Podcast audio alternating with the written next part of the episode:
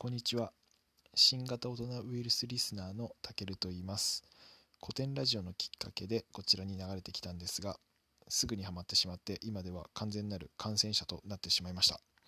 ちなみに樋口さんの影響でただビールを飲むだけというちょっとくだらないポッドキャストをやっています。よかったら聞いてください。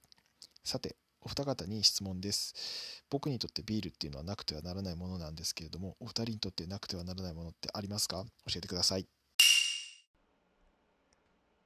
はい、えーありがとうございます。なくてはならないものか？うわー、なんだろうなえーっと、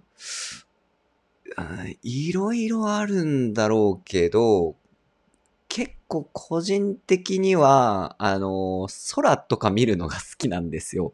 あの、風に当たるとか結構好きなんですよ。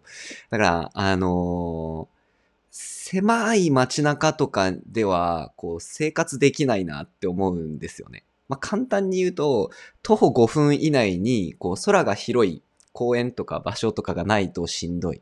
みたいな感じですかね。はい、ありがとうございました。